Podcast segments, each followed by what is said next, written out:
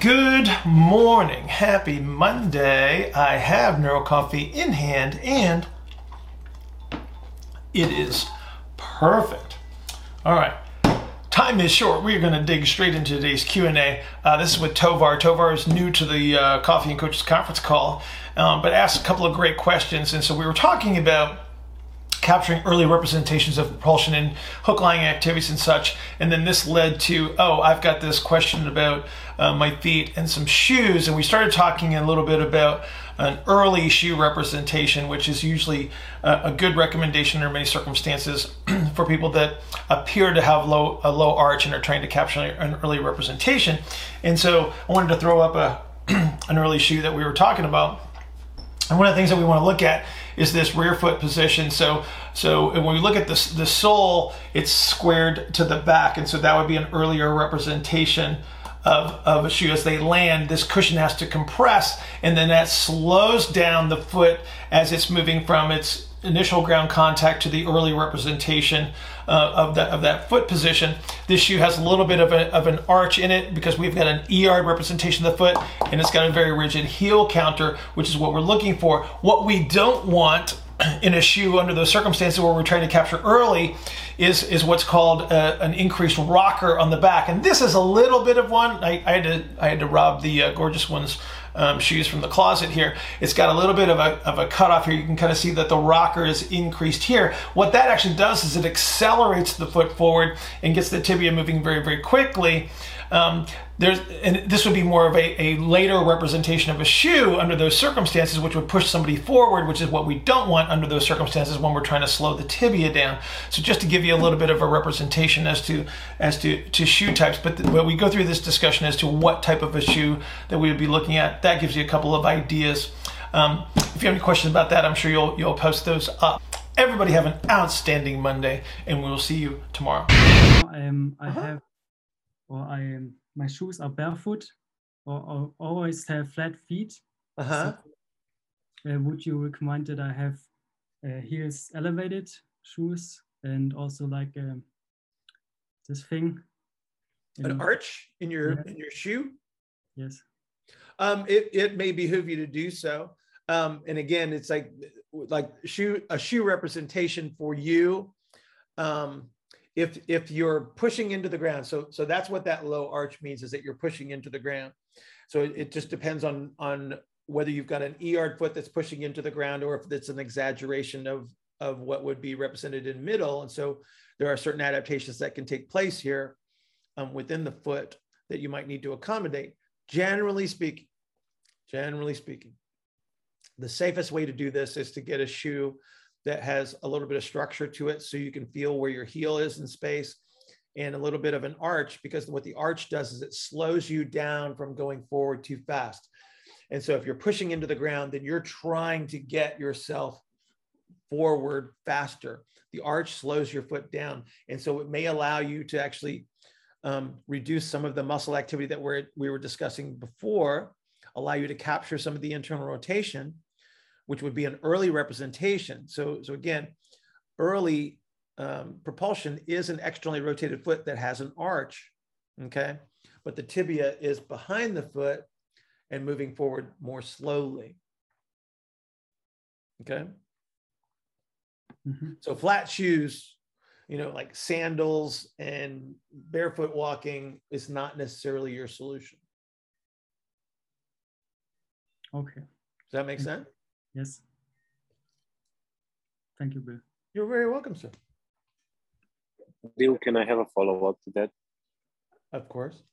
Is uh, for someone who has very ER feet with with high arches, could could you use? I just want to hear your thoughts on how important it is to to have an arch to feel the where the arch is um, compared to just wearing a barefoot shoe for someone who's really high arched.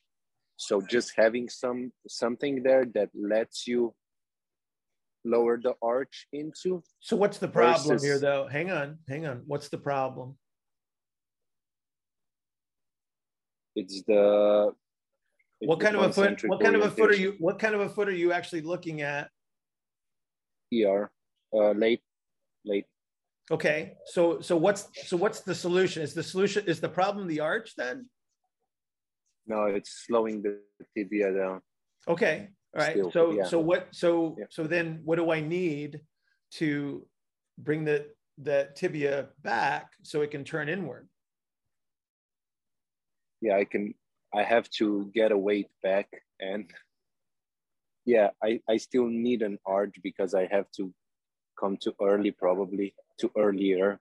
So, right. So so it's yeah. it's not it's not the it's not the arch that's the problem. It's the it's the rate at which the the center of gravity is moving forward, right? Yeah. Yeah. Right. So so I still want an ER, I still want the yard foot. Okay. Okay, and that would Yeah. be an arch in a shoe, but it's like, but it's like, let, let's think about the, the the goal here. The goal is just to slow them down. Right? Yeah. Yeah. Okay. But so you want a shoe that you yeah. want a shoe that's going to emphasize an early representation. All right. All right. So Okay. it would be the the the width that we were looking at and the curvature. It would be like more Yeah. So like, okay, shoe. so when you look at the when you look at the back of the shoe, right? If you're looking at the shoe, oh, oh here we go. I want it if I'm looking to at a shoe straight. side, I want to see, I want to see this being vertical, right? All like right. the shoes that, like a running shoe that has like the big curve on the back, All right. right? You know what I'm talking about? It looks like it's chopped off at an angle on the back. Those are the shoes they they hit on the ground and it throws them forward very quickly. That's a late that's a late propulsive shoe. Very useful under certain Oh, yeah. circumstances, right? But if I want to slow them down, I want to heel that I want a heel that's kind of squared off to the back because they land on that and now this has to compress. That slows it down. That creates a yield, right, in the connective tissues, which is why what I wanted in the first place then i can worry about having an arch it's not about it's not about feeling the arch they already have one Yeah. right Yeah. i want the All right. behavior i want the behavior to be represented All right. All right. So it, yeah, with with a running shoe, you're basically falling through the the early too quick, and just uh yeah, you're Yeah, you're if, if- translating. if, you're forward. expressing it at all right Got it. like, got like it. Got it. are they're getting pushed way forward way fast All right. does that make All right. sense Thank you. Yes, sir. Good morning. Happy Tuesday. I have NeuroCoffee in hand and it is perfect. All right, another busy Tuesday coming up. We're going to dig straight into today's Q&A. This is a two for Tuesday um, from Taya. Taya had two questions. First one was pretty straightforward. We're talking about some anti-orientation issues and, and how some of the hip measures might appear to be magnified. And this is, of course, the uh, spinal orientation that is that is becoming the influence here. So this is spinal turning that is substituting for hip rotation. So we get magnification. So for instance, say you had a narrow ISA individual that came in and they've got 50 plus uh, degrees of hip internal rotation that is typically going to be spinal orientation and rotation that is producing that. That is not a hip um, influence. And so, again, great question to start with, Taya. And then we go into uh, ways to modify an oblique sit to get our desired outcome. So in many cases, we're trying to restore an internally rotated representation. So um, low oblique sit, we're trying to get some early internal rotation, and so we have to apply pressure to the to the bony contacts with the ground um, as appropriate to produce this internal rotation. So let's use a, a foot representation, then we'll move to a pelvis. So if I was looking at a rear foot that would be everted, I need to put pressure on the, the lateral aspect of the calcaneus to square the calcaneus to the ground. If we're looking at a pelvis orientation and we had a similar representation in regards to the position of the of the ischial tuberosity, I need to be able to apply a lateral pressure through that ischial tuberosity to get the appropriate influence um, into the pelvis to promote the shape change to produce the internal rotation. So we break down those positions and influences as well as an accommodation on, on how we're going to accommodate those people that are having trouble capturing hip and knee contact on the ground. Um, a nice, simple, and easy modification that is discussed in this video. So thank you, Taya. Everybody have an outstanding Tuesday, and I'll see you tomorrow. Hi, sir. How are you? Uh, very well, thank you. Good. Um, first, I have a quick follow up. When I don't know who was uh, we were talking with, but it was regarding the restricted range of motion. So when you're getting more and more compressed, you get less and less motion. Uh-huh. So I just wanted to check when you have someone that has too much motion. So let's say over 40 IR Uh-huh. and they have some ER. Yep. That means that their spine is still moving. So they produce the ER. But Yeah. if they would get more and more compressed, they would start to lose both ER and IR. Correct. Correct. Okay. Yeah. Yeah. So so when you think about let, let, us talk about this briefly because I think it'll be helpful for you. When you think about the anterior orientation, Mhm. okay. So let's just look at the pelvis for a sec. You've got five segments in the lumbar spine. Fair? Yeah. Okay. It doesn't all orient to the same degree at the same time. It's sequential, right? So if we're a wide ISA with anti orientation, it goes pelvis, L5, L4, L3, L2, L1 in that sequence. Okay. The greater the degree of compression, the greater the degree of anti orientation. The sequential loss of spine motion will occur as well. So when you have somebody that has like the one of those magnified measures, it's like 45 degrees of hip IR. Mhm. Okay, that's a lot, right? Um, that's somebody that still has a spine that that can move in in you know some of those segments. When you have the reduction of both ER and IR, which is a lot of anterior posterior compression, a lot of anterior orientation, all of that spine motion starts to disappear. This is where you get the people that come in and you measure them and they're like 20, 10, like 20 ER, 10 IR kind of a thing. Do you understand? Yeah. Okay. Yeah. And so, so whenever you get one of those magnified measures, they still have segmental motion in the spine that is substituting for the hip range. Okay. Okay. But when the spine becomes, the spine becomes one piece, just like the pelvis does. So, so when the pelvis is locked in, we start to lose a lot of motion. But when the spine and the pelvis are locked in, then you don't have much of anything. Okay. Thank you. Okay. Okay. Yeah, and I just uh, also I wanted to quickly ask when we were talking about the oblique sit and putting like the towel so that Uh-huh. you uh, you put them in that you give them that a little bit of ER space. Yep. Um, I was just wondering where to put the tile, uh, towel. So if you wanna put him so he sits between the ischium and the femur, where do you want to put the towel? Um, okay. So we're, we're in, are we in like a low oblique sit? Yeah. Okay. And you want to do what? Do you want to hang on? Do you want to move him into a bigger ER representation to superimpose the IR? Is that what you mean? You want to you want to create more, move him into a, a wider space away from midline? I, I understood that if we want to use we want to use the towel when someone when you put them in an oblique sit they cannot relax the the lower leg to the ground so you put the towel uh, below so you give them a little bit of that space Yeah, you just lift them up a little bit. Mhm. Mhm. Yeah, it's just like doing a heels elevated activity on your feet. yeah Okay. So what's the question then? Sounds like you already know what you're doing. uh, where to put the towel under the ilium or ischium or where do you want to target Okay. the towel? Okay. Now I understand. Um, what ground contact are you trying to use to create the change? Well, if we're talking about the foot, it's medial heel, but I don't know what would be that. It would be the ischium or Okay. no. So if the ischium, if the ischium is is if you uh, let me back up. If somebody's standing up and, and you see their rear foot and it looks like the rear foot is everted, Mhm.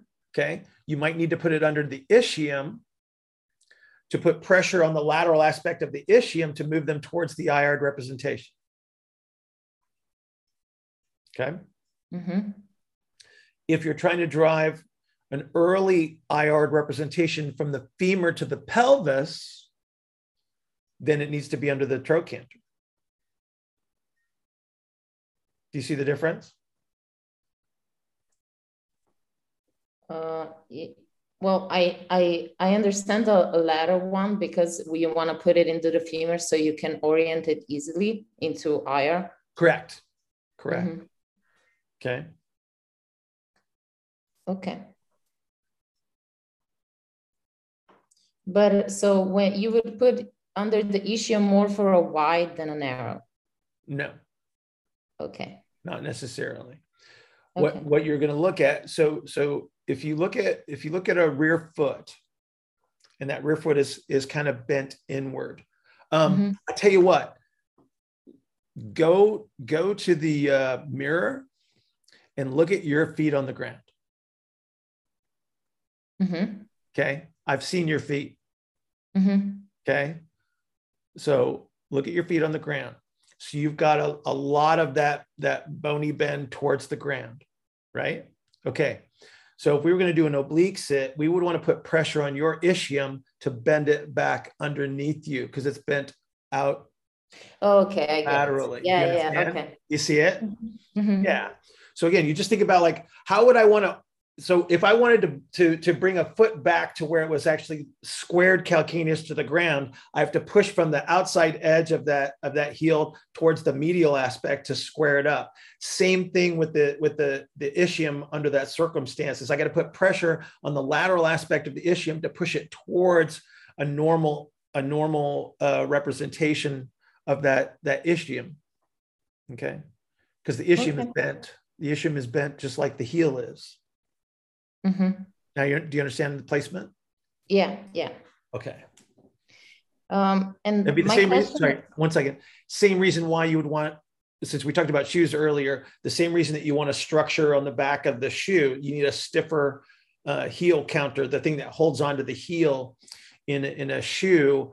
The the stiffness of that helps feel where the calcaneus is and allows you to to learn how to keep it squared mm-hmm.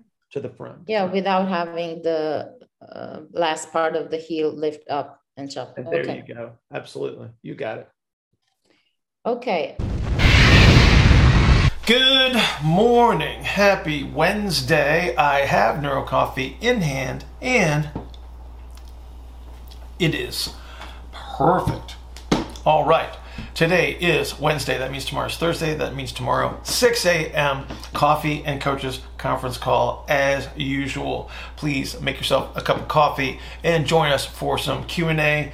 Um, this is worldwide. We have a very international uh, group of folks that tends to show up on these calls. Uh, the group is getting bigger every week, which is exciting. People from all over the place. Um, so again, please join us. Um, always a great time.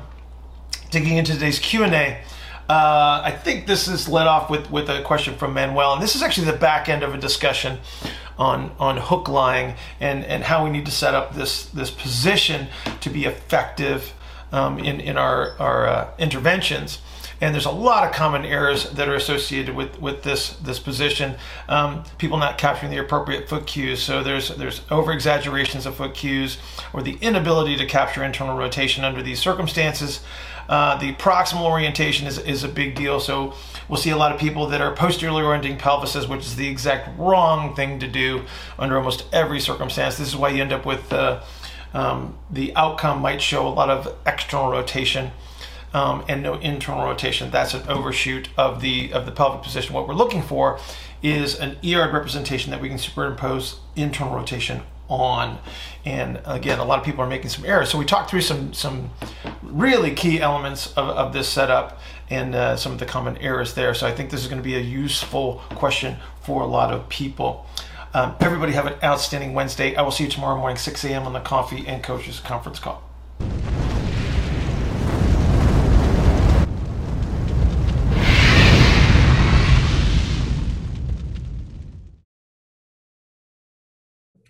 Hey, Bill. Uh, I wanted to follow up real quick on Tovar's question. You said uh-huh. that if you're if you're anterior, if you're if you're if you're in that ER orientation, you try to squeeze that you're yes. getting you're not getting IR. You're It's not guaranteed. In fact, most people fail miserably. Is that just because you're in that hook lying position or, or Okay, so consider consider the, the proximal representation first. So I've got posterior lower concentric muscle activity, right? Okay, that means I've got a lot of proximal ER going on. Mhm. Okay. If I squeeze, if so, if I posteriorly orient the pelvis, okay, and I squeeze my knees together at the same time, that is a butt squeeze, right? That's that's somebody closing that space even more, They're actually increasing the concentric orientation that you're trying to alleviate. Mhm. That's where again, that's why a lot of people fail. They, they they go, wow, look at all this ER that we got back, and they go, well, where's the IR? It's like, oh, we didn't get that yet. We got to do something else for the IR. Okay, so, so I, I thought he was talking about adducting, so like basically bringing the legs. That, That's what I'm talking about. Mm, Just because you're squeezing your knees together doesn't mean that you're internally rotating proximally. This is part of the problem. You have to be able to recognize when that's happening. And it's actually, you can actually visualize this. You can, Trying actually, to. see it. you can actually see it on people when they're doing it. Like the minute you start to see, they, like you put something between the knees and you say, squeeze this, they, they will show you what their strategy is, whether it be proximal internal rotation or external rotation. Okay. mm, The problem is going to be the pelvic orientation. Number one, to reduce the concentric orientation, you don't have to squeeze. You need to hold a position while you capture the early representation from the foot to the pelvis. That is the ultimate solution. What, what happens is people try to use too much muscle activity. They have too much proximal ER um, representation and they magnify the ER representation. And this just comes from understanding your, your cues on how you set up the activity. Again, most people fail because they teach people to posteriorly orient the pelvis, meaning the pelvis is rocking back as a single unit, not with relative motions. Okay. Rocking back. So it's posteriorly orienting.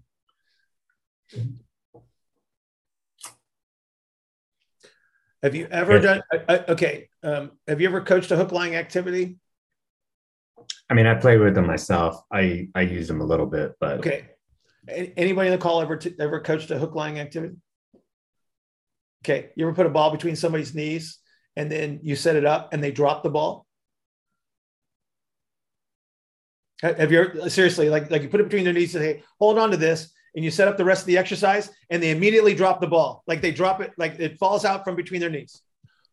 Yep. Well, you just told them to hold on to the ball. But what happened was, is as they're posteriorly orienting, they're actually increasing the amount of proximal ER, the ball drops because they're actually separating their knees instead of holding it together. Now, if you held on, if you held on to the ball and you continued to posteriorly orient, you're increasing the proximal ER.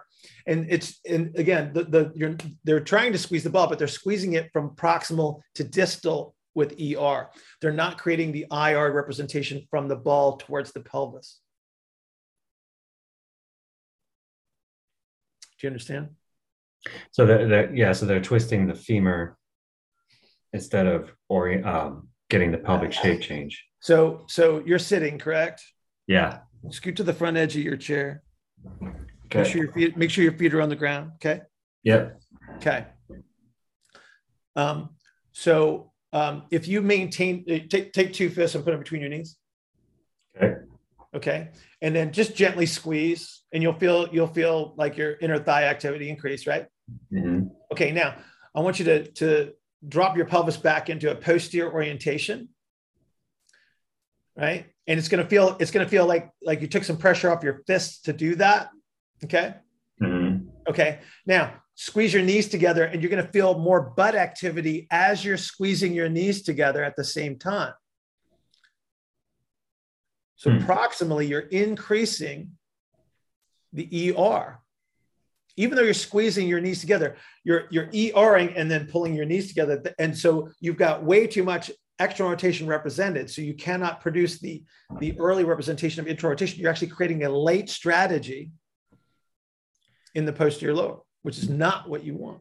Right. Okay. So because of that pelvic orientation, you already get that posterior compression. Uh huh. And then so so no matter what, ramping it up. Yeah. And so yeah. Okay, that, that makes a little yeah. that makes more sense. Yeah, there's no guarantee that you're producing internal rotation by just by squeezing your knees together. You have to consider where you are in space. Well, yeah, yeah, you're you're producing the internal rotation. I guess just like I said at the femur, rather uh, more distally, I guess.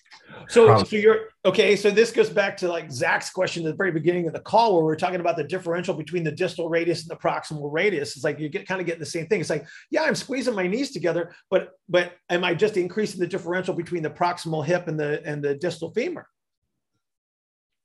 If I have too much ER proximally, you're not going to get the internal rotation into the pelvis. It's not going to happen. Mm-hmm.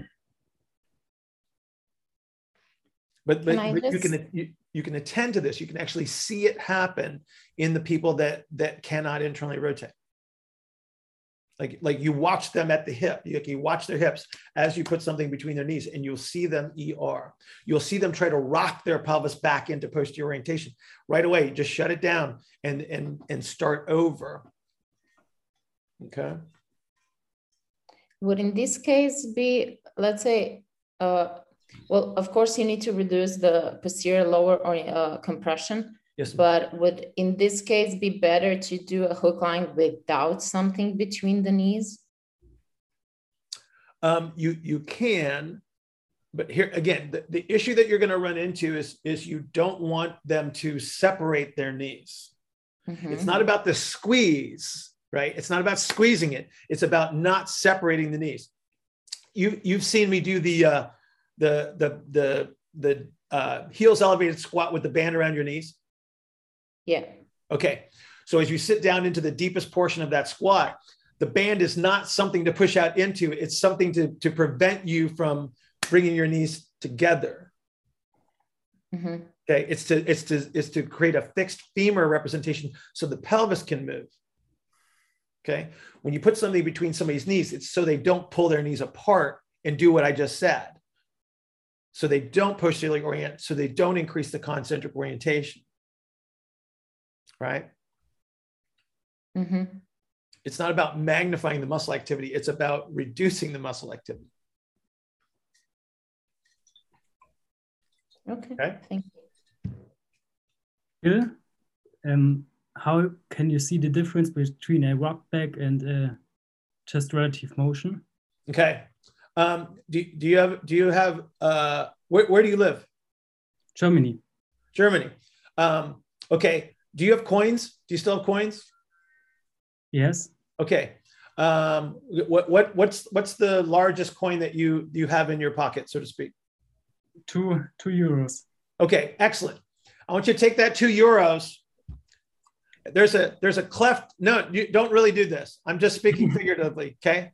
So you take your two euro coin and I need you to hide it somewhere so nobody can take it from you. The one place, Paul's loving this, the one place where you can hide it that nobody's going to look, okay, is back there, right? You can hold it between your cheeks, so to speak. You understand? Did I lose you? Are we frozen? I'm telling a great story here, and I think I lost him. I will continue just in case. Hold it between your cheeks. That's what happens when people rock the whole pelvis back. They have to squeeze the posterior lower together to get into that position in hook lying. That's the mistake. And, and squeezing a ball between your knees under that circumstance doesn't solve the problem. It can actually magnify the problem. Okay. Yeah, we lost him, unfortunately. Man, I was telling such a great story. Paul, did I did I do did I suffice? Was that good? I, I think that explanation was so good it broke his computer. I think got ejected. Good morning. Happy Thursday. I have Neural Coffee in hand and it is perfect. Greetings. Um, I just want my question is regarding just one of my client uh, more of what I what I'm supposed to be missing because he's a football player, and five weeks ago he had his knee operated because he injured his ACL on the left and his lateral meniscus. But when they opened the knee, they didn't uh, operated the ACL because it was just partially ruptured, and they only scratched part of the lateral meniscus. So uh, when he came to me, we I think he had around 20 ER on the right. He's an arrow. Um, so now through trainings, we eventually got about to 35, 40 ER. Mo- also on both sides, he, Mhm. he's pretty good and You're adaptable. talking about hip ER? You're talking about hip ER? Yeah, yeah, yeah. Sorry. Uh-huh. But the thing is that he still feels like this kind of a pain. He describes it as like in the medial side under the patella, and it occurs in different situations. So if I put him in a left wedding march, he starts left what? I'm sorry, left what? Left wedding march. Okay. And when I try to put him also on the, let's say a goblet squat with the roller on the wall, Uh-huh. When he goes to 90, it's fine. But when he starts going up around 40 degrees, he starts feeling the pain again. But if I do a squat with him holding the bar and going to 90 up and down, he doesn't feel any pain. Awesome. And just the last thing, he feels well. This is regarding the meniscus. When I uh, check his uh, knee flexion, it's almost full, but just he feels a little bit pain on the lateral side of the knee, where they cut a little bit. Like the the posterior meniscus. lateral aspect of the knee? Yeah, yeah. Yeah. And I'm just wondering what am I missing because it's hard for him to like oh and he feels pain if I put him in a split stance with the um Left leg back. the- yeah Say it, Ian. Knee twist. Yeah. So, okay. So, uh, yeah. Um, you have you have a, uh, uh distal femur that is twisting into IR and a proximal tibia that is still in too much ER. Okay. So let's think about the mechanism of injury here. Okay. How do you partially tear an ACL? Like what what position would I be in to partially tear the ACL? Yeah, that's a out. Yeah. Okay. So so that that orientation still exists. Okay. Mhm. If he's got a partial tear, then his his sensation may be such that he's still trying to use a late representation in the knee. Okay. Um, which means that if you put him in, a, in an earlier representation, so if I have him hold something in front and he goes down into a squat, okay, that's an earlier representation than if I put his back against the wall and he's Mhm. pushing himself up and down. So he Mhm. tries to use a late representation, he gets uncomfortable. You keep him in an early representation and he's seemingly fine. Okay. If you can compress his heel to his butt in supine, that's how you're measuring the knee. yeah Awesome. Okay. And then he gets that posterior pain. So here's here's here's the this where the space is, is that he gets he gets knee expansion anterior medial. Okay. All right. So the fluid pressure is anterior medial and posterior lateral at the same time. Okay. So that's where the volume inside the knee is going. Okay. So when you when you put pressure on it, that's the two sensations that he's describing. Mhm. He gets anterior medial knee pain when he tries to use a late representation to produce force. He gets a posterior lateral pain when you're compressing the fluid volume inside the knee when you're measuring the knee. Mhm. So you've got to get you've got to get a really solid middle P. He's a narrow ISA. yeah Yeah. So he doesn't have a big space for middle P, but um, if you can get the early representation um, uh, that you're describing, where you so you've reduced a lot of the ER or reduced Mhm. a lot of the anterior orientation to get the ER, which is great. Okay. You start superimposing some IR there, and now you've got to get them a true middle representation. You've got to untwist the knee for force production.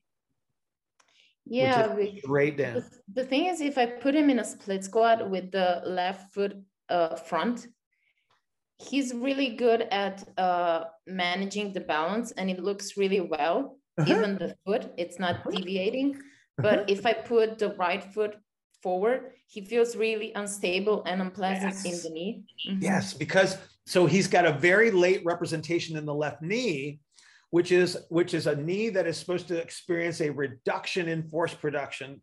Okay. So so he's already in a late, and then you're asking him to produce force at the bottom of the split squat, where he has to move from late towards the middle representation where he's driving more force down into the ground, but he's got the wrong knee orientation for force production. So he's not able to turn the tibia into IR relative to the femur to produce force. It's staying twisted out into ER as he does it. Mhm. Okay. So again, So in you- this case, uh, with a split squat with the left foot front would be okay. that's the early representation. So if he's already got that, okay, Mhm. if, if he already has access to, to that and he can manage it really, really well, you might need to start moving him back towards a middle representation where he's actually pushing straight down into the ground first. You've got to get the knee orientation to where the, the femur is pushing straight down and the tibia, it- they're all pushing in the same direction versus the twist in the knee. Do you understand? Mhm. Let me, let me grab my knee. It's a left knee? Yeah. Okay. So if he's push if he's pushing into the ground like that, that's that's the problem. Mhm. Okay. Because you're creating a space, you're creating a space, medial knee here, posterior knee here. So you compress it and he goes, Oh, I feel it right there. He pushes and he feels it right there Mhm. because that's where it's expanding, where it should not expand. So what I have to do, I have to take him from this position here, and I have to teach him to push, put force into the ground there. Now the forces are going straight down through the knee versus through that twist. Mhm. Okay. Does that does that make sense? Yeah, uh, I just wanted to ask also because when I try to uh, do a split squat with him, uh, step up, sorry.